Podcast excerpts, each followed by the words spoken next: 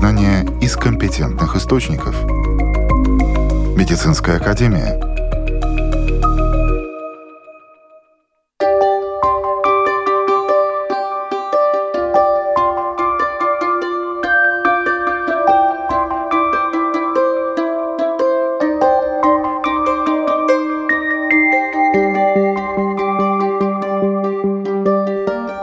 Здравствуйте, с вами Марина Талапина. В эфире программа «Медицинская академия». Сегодня в выпуске. Антибиотики против бактерий. Кто в этой битве выигрывает? Современные средства в реабилитации. Как аппараты помогают людям восстанавливаться после серьезных травм или заболеваний. Об этом, а также о других темах, связанных со здоровьем, сегодня. И мы начинаем. Победный марш инфекций. Устойчивость к противомикробным препаратам. Это название лекции, которую провел в рамках конференции Латвийского общества фармацевтов инфектолог, преподаватель кафедры инфекционных болезней Рижского университета страдания Илья Дрягунов.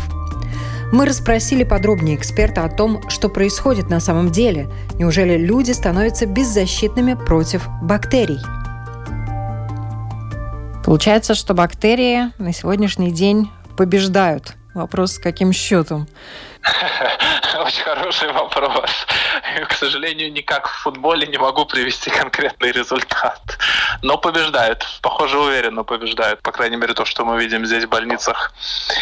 Мы явно уступаем на данный момент.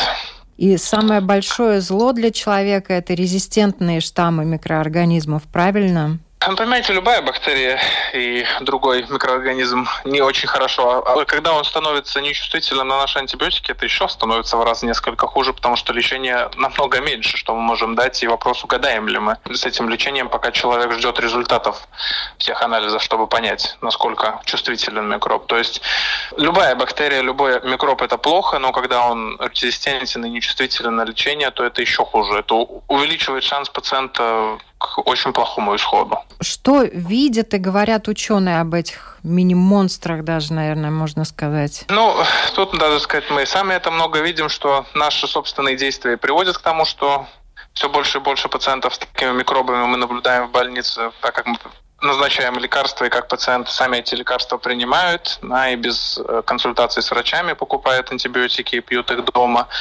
То есть, ну, ученые подтверждают то, что мы сами наблюдаем в больницах, что этих микробов становится только больше, смертность увеличивается, и в ближайшем будущем лучше не станет. Мы, к сожалению, ждем только худшего сценария и никуда не лучшего.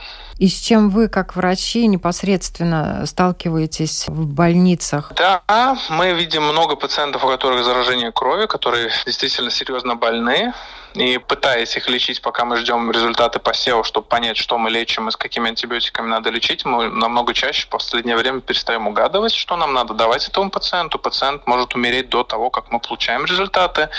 И, к сожалению, много молодых пациентов, которые с такими микробами могут погибнуть. Большую часть мы успеваем спасти, но достаточно много пациентов умирают. И то, что начинают умирать молодые люди, которым, так сказать, еще жить и жить, и работать, и э, проводить активную жизнь, к сожалению, их становится все больше, и они страдают от всех этих зараз не меньше, чем люди пожилого возраста. Так что прогноз не очень хороший в целом для всей популяции, не только для пожилых и людей, у которых много болезней. Даже молодые, вроде как здоровые люди тоже всем этим болеют. Молодые люди какого возраста? Начиная от 20 и вперед.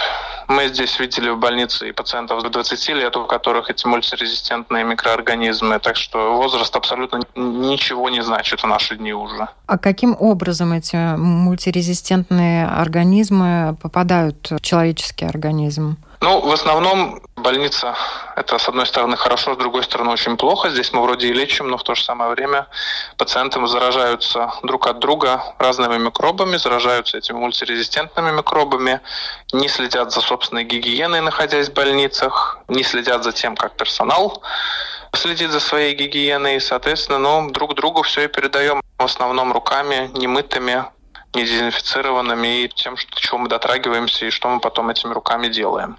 Так что, ну, тут, в принципе, виноваты все, кто руками что-то делает. И пациенты, и персонал. И антибиотики становятся против этих микроорганизмов бессильны. Да, Большая часть. И тут, да. и тут, с одной стороны, любопытный момент, с другой стороны, обескураживающий даже.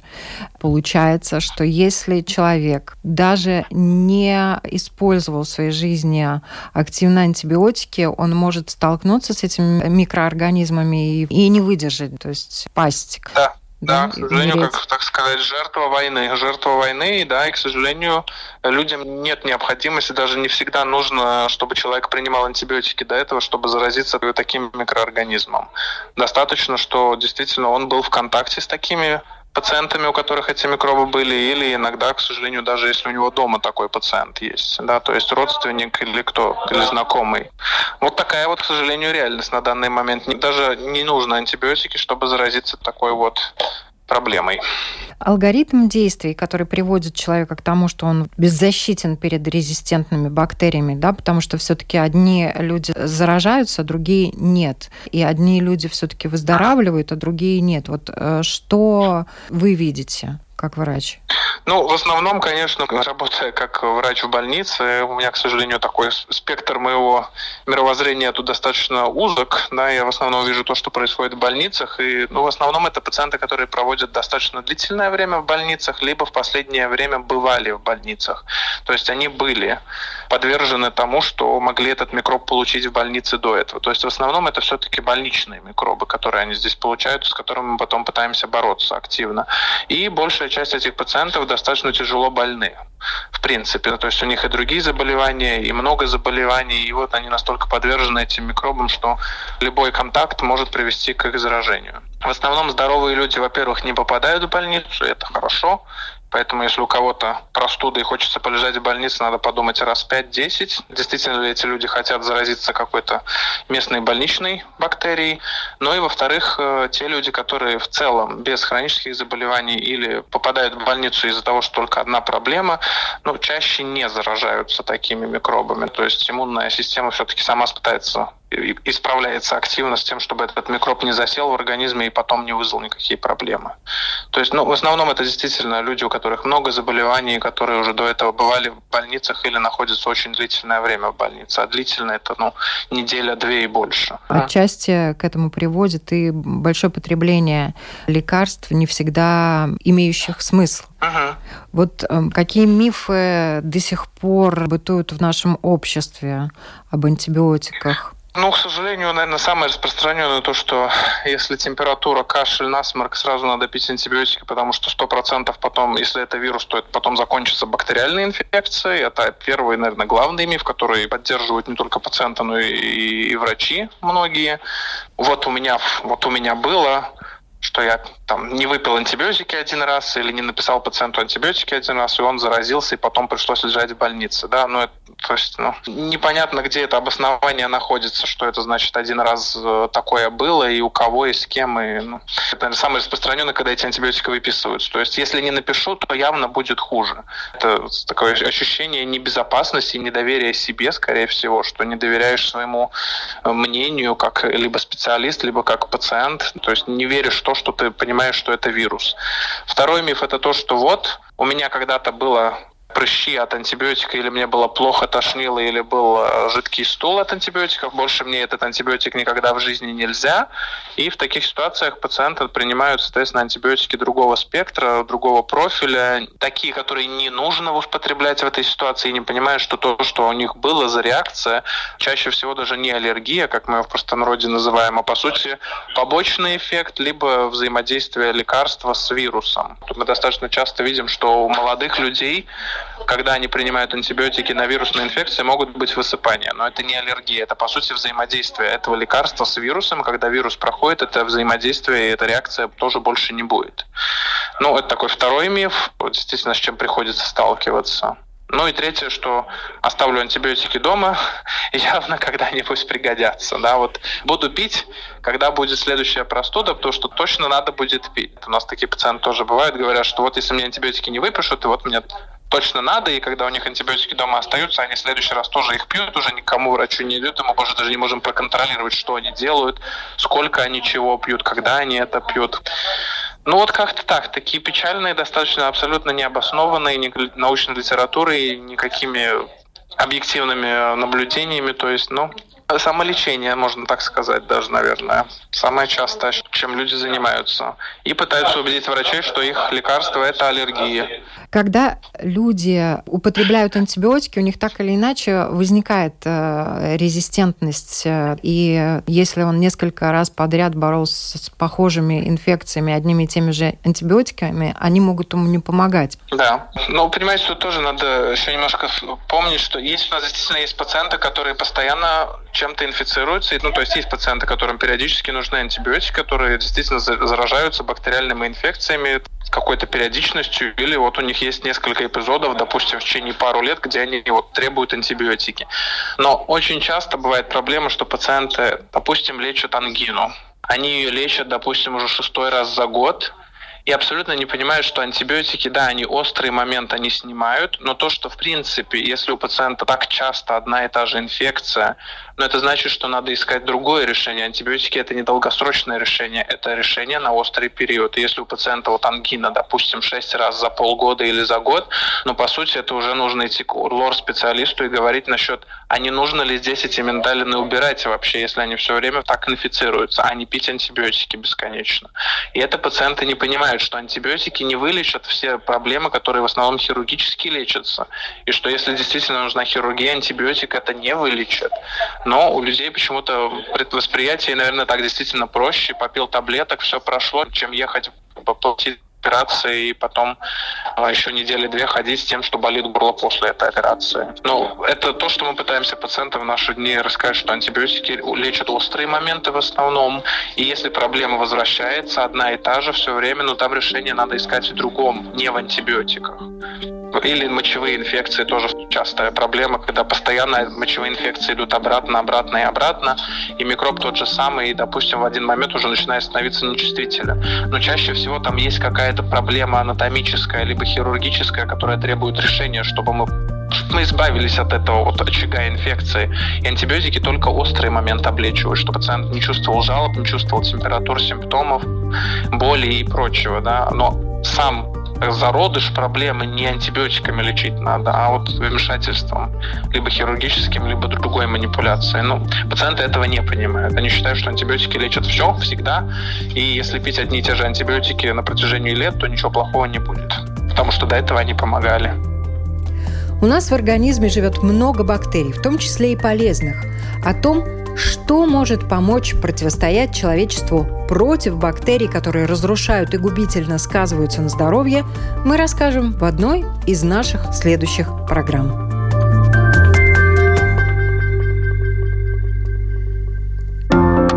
Важные знания из компетентных источников. Медицинская академия.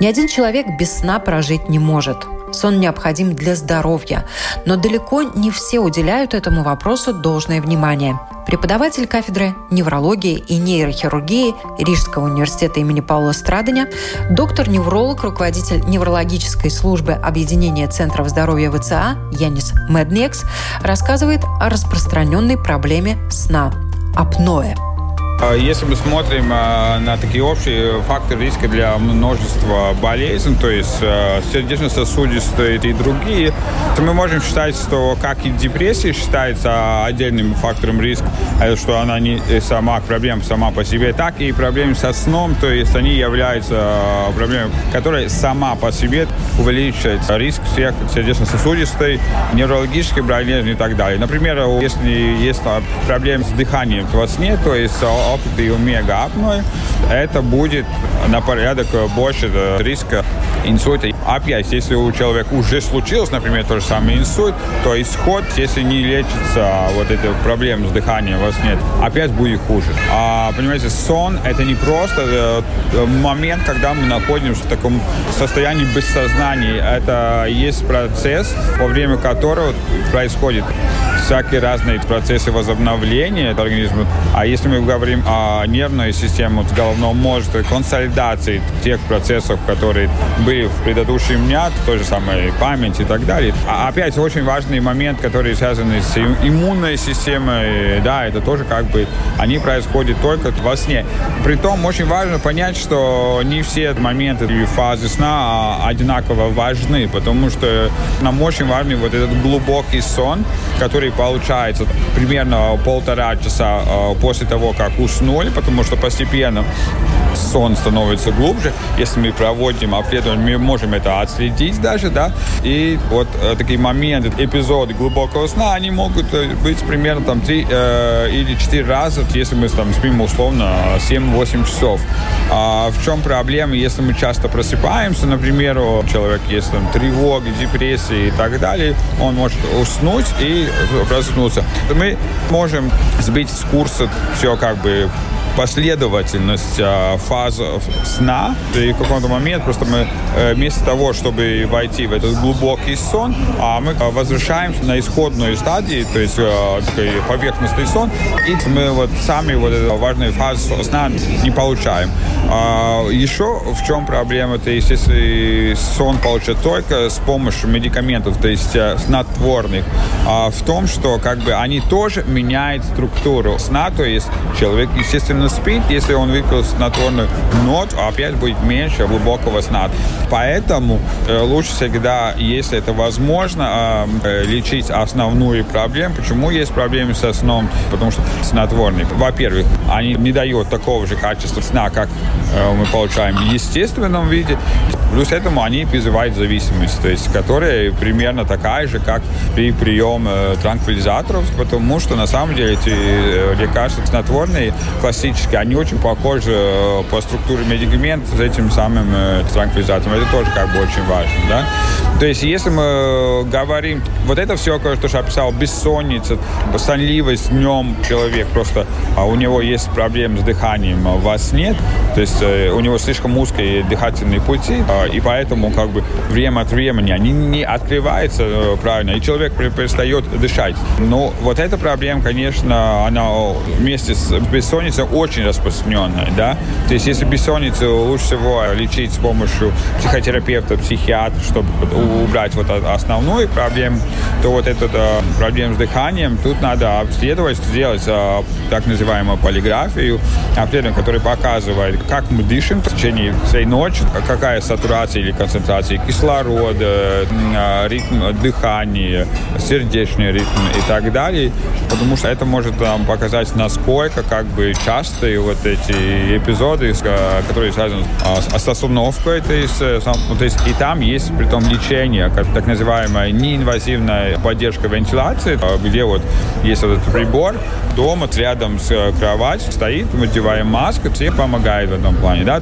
А, еще один момент, если мы это условно понимаем, что у многих э, пациентов с этим э, синдромом э, обструктивного апноэ сна есть лишний вес, только, естественно, если мы это вопрос решаем, это тоже может улучшить вот, качество сна и тем самым опять уменьшать риск всяких разных заболеваний.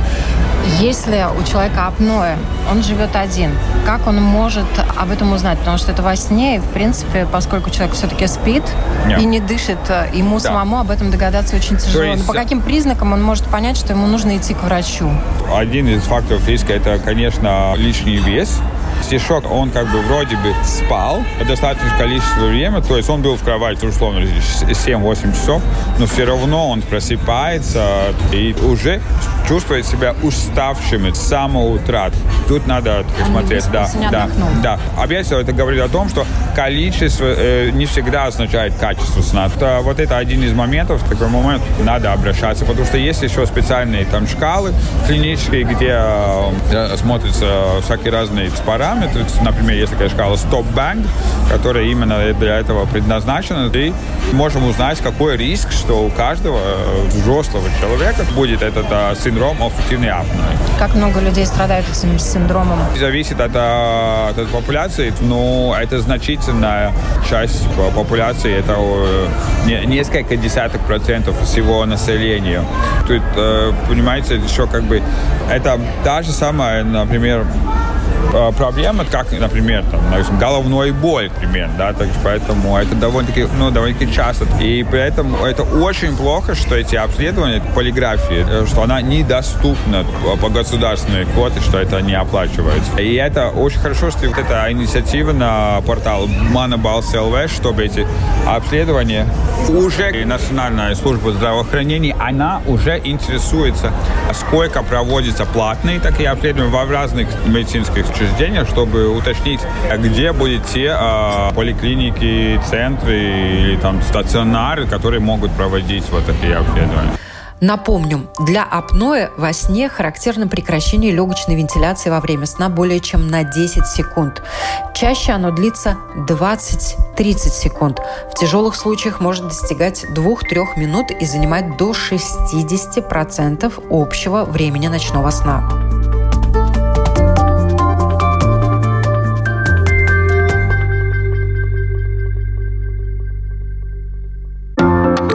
Важные знания из компетентных источников. Медицинская академия.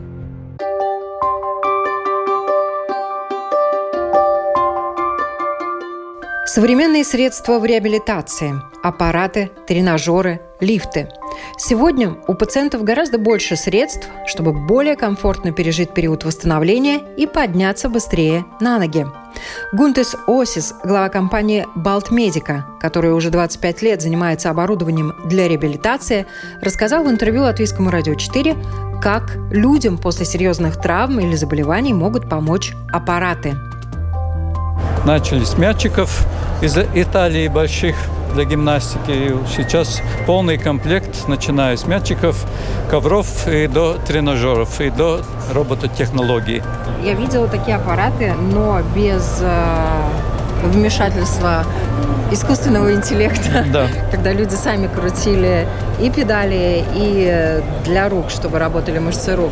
Ну, это программа, это может не искусственный интеллект, но особый мотор с программатурой, которая чувствует работает ли пациент или не работает сам, и тогда он начинает, это сервофункция, как будто представляемый руль поворачиваем машины очень легко одним пальцем, да, также тут мы крутим одним пальцем, машина это чувствует и начинает нам помогать. Доктор, который привез сказал, что пациента э, не двигаются ноги, полный паралич, посадили, аппарат показывает, что не он его крутит, а сам пациент крутит свои ноги. Респективно нет этого полного паралича. Доктор и пациент рады, удивлены. Скажем, он ловит минимальные мышечные контракции и помогает начать двигаться. Но умный мотор. Изначально вообще тренажеры, конечно, были запретены. Для, для движений, для тренировки мышц, да, чтобы качать мышечную массу, чтобы были движения, движения, чтобы э, сосуды не, не зарастали, как сарусет. Да, но сейчас уже тренажеры разные, чтобы помочь, начать, чтобы возобновить. Раньше мы не лечили особо инсульта, сейчас надо второй день мы его ставим на ноги и занимайся. Занимайся сам, помогаем заниматься такими тренажерами. Чем раньше начинают заниматься, Чем раньше, тем будет больше эффект, да какими заболеваниями, с какими диагнозами? Инсульт, церебральный паралич, разные миотрофная дистрофия. Все, что связано с порезами, параличами. И просто сеньорам, чтобы двигать мышечную массу, чтобы качать и чтобы сосуды, чтобы двигались, чтобы кровообращение было. Ну и чтобы оставаться подольше в форме, Ну, подольше в форме, да, чтобы подольше в форме, чтобы мог передвигаться, чем больше, тем лучше, да. Аппараты, соответственно, есть разные, как вы сказали, вы начали с мячиков, с ковриков, вот сейчас уже... Да, разные аппараты с разных, мы представляем где-то, я думаю, 40, 40 компаний, ведущих производителей мира. Выбираем самые такие лучшие, которые, ну, есть уже с опытом, которые можно использовать 10-20 лет, тебя не подведут. А. И чтобы поменьше обслуживания было для них – но наверняка есть примеры и из вашего уже опыта более чем четверть века вы работаете, да. когда действительно аппараты подняли человека после инсульта на ноги, и когда были наверняка прогнозы не очень хорошие. Ну, аппарат один сам не поднимает, это работа команды, да, это физиотерапевт, логопед может и так далее, после инсульта эрготерапевт. Аппарат, ну, помогает, да, он помогает физически, может встать, и чтобы, ну, но это и другие аппараты, не только этот, это и работа рук может физиотерапевта и так далее, да. Но, конечно, эти аппараты Другой аппарат это для, для лежащих пациентов, которые вообще не могут сесть, да, которые в койке находятся в коме или в диализной или в реабилитационной после инсульта палатке, который еще только что открыл глаза, чтобы сразу его начать двигать коме, вы сказали. То есть, соответственно, для того, чтобы ну, у человека чтобы, не атрофировались ну, мышцы? Ну, да, чтобы было кровообращение в малом тазобедренном, да, и в ногах, и в ногах. Ну, и Соответственно, наверное, поскольку у нас радио, давайте нашим слушателям немножко расскажем, что это за аппарат. Аппарат э, для лежачих больных, он представляет из себя велосипед, который можно установить Просто прямо рядом, рядом в кровати. В кровати для можно тренировать руки и ноги ставятся руки или ноги в аппарат, и аппарат сам начинает крутить пассивно, твоим мотором начинает. Если пациент может двигаться сам или аппарат стимулирует, помогает ему, тогда человек сам может начать двигать. Мы можем ставить сопротивление, натяжение, сколько надо, и если э, появляется спастика, аппарат меняет направление и расслабляет мышцы. Спастика появляется, аппарат останавливается и меняет опять направление, расслабляет мышцы. Как я говорил, предварительно это для порезов, параличей именно и показывает, насколько спастика. Аппарат показывает там в дискальной шкале. Ну, очень умно. И, как я говорил предварительно, тоже он э, ловит э, минимальные мышечные контракции и начинает помогать моторам. И когда чувствует, что не надо, что пациент сам может делать, мотор выключается, и пациент делает это сам крутит велосипед лежа в постели да. и сам. И, ну, соответственно, да. мышцы тренируются, и человек Мышцы. может быстрее подняться на ноги. Ну да, конечно. Кровообращение, мышечная сила возрастает. Но все это нужно, чтобы поднять человека на ноги. Ну, наверное, это очень э, актуально для всевозможных реабилитационных центров, для больниц, где тяжелые больные. Да, это актуально для всех больниц, да, для реабилитационных, для нейрологических отделений, диализ, где пациент должен три часа или побольше лежать в кровати, чтобы было кровообращение в ногах после травм после ортопедических операций, да. Но всюду, где, чтобы мышцы не атрофировались и чтобы суставы двигались, всюду можно использовать этот аппарат. Соответственно, это замена суставов одна из да. таких очень да, востребованных это, операций. Ну, да? обычно их сразу стараются ставить на ноги там на второй день, чтобы они сразу своей мышечной массой, своим корпусом, чтобы сразу почувствовали пол и начали ходить. Но, конечно, тот, кто не может, или там вес слишком большой и так далее, ну, если что-то болит, тогда мы ставим такой аппарат. Это заменяет физиотерапевта, который стоит, может, 15 евро в час до работы. И этот аппарат один раз купили, и он больше не, не спрашивает денег много таких страдальник больница имеет, в Айваре реабилитационный центр. Велотренажер, кардиолиния, тренажеры очень тоже высокого качества. И также это было для меня новшество, что этот аппарат тоже показывает на своем э, дисплее, которой ногой я побольше надавливаю, которой поменьше. Респект... Какая сильнее? Какая сильнее. То есть я могу после инсульта тоже могу контролировать, которые мне надо побольше надавить, которые поменьше. Ну и все тесты, все тренировки можно ставить. Доктор-кардиолог мне ставит э, задачу физиотерапевта тренировать пациента 100 ватт напряжение. Физиотерапевт ставит и крутит э, пациент быстро или медленно. Аппарат дает только 100 ваттов напряжения, независимо, как быстро я кручу педали. Это еще ну, ну, ну, ну и разные тесты и так далее. Как я говорил здесь, в зависимости, какая нога, мне надо удержать, ехать по полосе надавливать обоими ногами одинаково. Такая интерактивная картинка, ты как будто... Игра, да. Как будто едешь за рулем машины, но машина, если твоя нога правая, например, активнее работает, чем левая, сворачивает на правую полосу. Сейчас должен обгонять, да. Надо держать по средней полосе. Мы ставим еще лифты, которые в Латвии не так популярны, но, скажем, если человек не может попасть уже из-за болезни или из-за старости на второй этаж своего дома, мы ставим рельс, сиденье с мотором, и человек может продолжать подниматься в свою спальню или так далее. Уже поставили четыре таких лифта в Латвии. Госпожа не могла съездить в свой подвал с заготовками, поставили, и дама может съехать уже в подвал, взять и с лифтом подняться наверх. Это для таких пожилых людей или людей с лишним пожилых, весом? Пожилых с лишним весом или после этой самой смены сустава ортопедическая какая-нибудь или ну, внезапно травма какая-то, и ты не можешь уже, нога не двигается, ну, на какое-то время, ну, может и лифт. И он ездит достаточно медленно, что комфортно для человека, да, без ну, резких да. движений. Нет, ну, конечно, там за програвиного, что напрямую он быстро, потом на повороте он медленно едет и опять. Ну, конечно, такая быстрота, что человек комфортно себя чувствовал.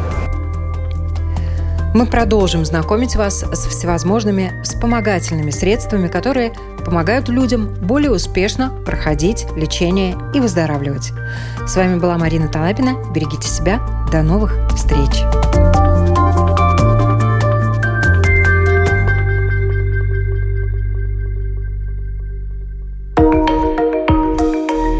Важные знания из компетентных источников. Медицинская академия –